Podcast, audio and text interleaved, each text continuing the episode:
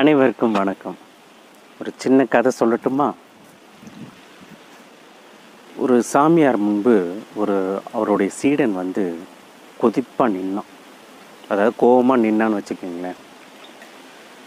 நினச்சி பார்த்தா நெஞ்சு கொதிக்குது. எத்தனை பேர் என்னை கேலி பண்ணியிருக்காங்க? எத்தனை பேர் என்னை கிண்டல் பண்ணியிருக்காங்க?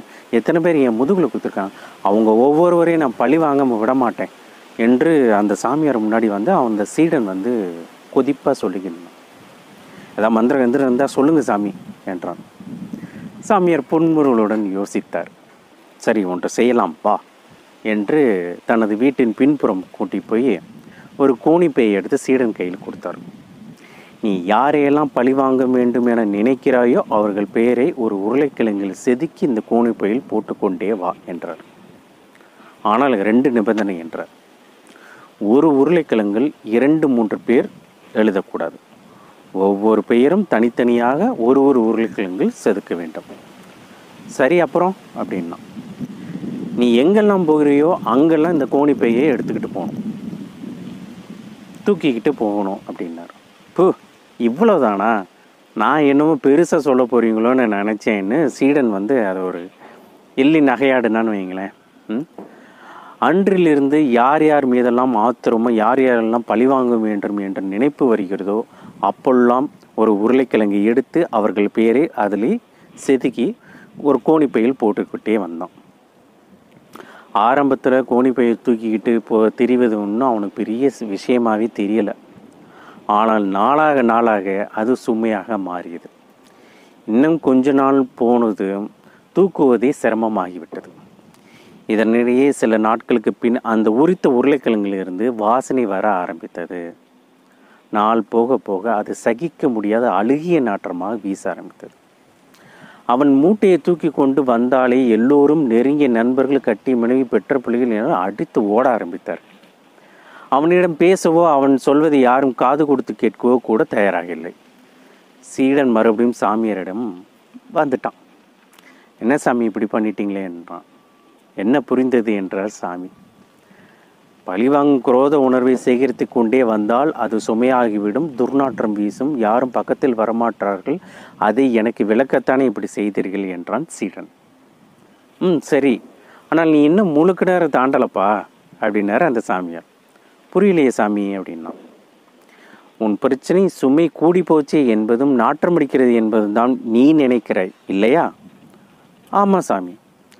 சரி அந்த உருளைக்கிழங்குகளை அவ்வப்போது கொட்டி அந்த கோணிப்பழி க காலி செய்து கொண்டே வந்தால் இந்த சுமை உனக்கு பிரச்சனையோ இந்த நாற்றம் உனக்கு பிரச்சனையோ இல்லை என்று நினைக்கிறாய் இல்லையா? ஆமாம் அப்படின்னு. மகனே பிரச்சனை உருளைக்கிழங்கு இல்லை. கோணிப்பை கோணி இருப்பதால் தானே அதில் உருளைக்கிழங்கை சேர்க்க ஆரம்பித்தாய். ஆமாம் சாமி. எனவே உனக்கு சுமையில்லாமல் இருக்க வேண்டுமென்றால் அந்த சுமை நாற்றம் எடுக்காமல் இருக்க வேண்டுமென்றால் கோணிப்பையை முதலில் தூக்கி ஏறி. உனக்கு துன்பம் இழைத்தவர்கள் தண்டனை பெற்றே தீர்வார்கள்.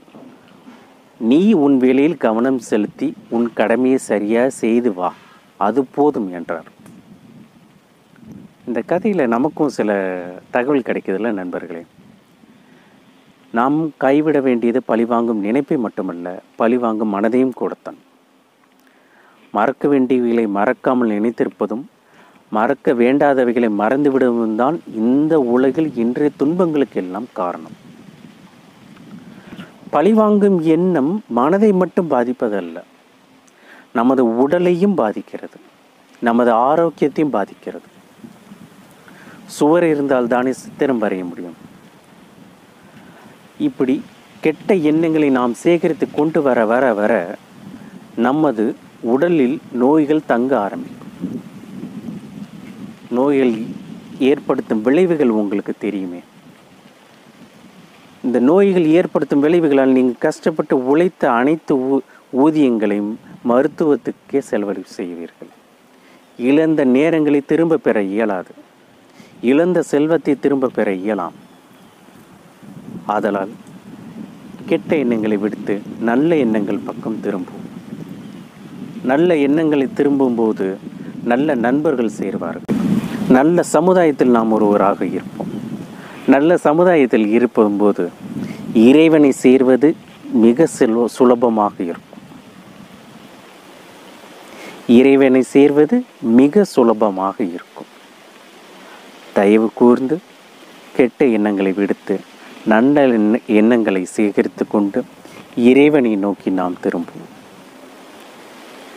நன்றி வணக்கம்.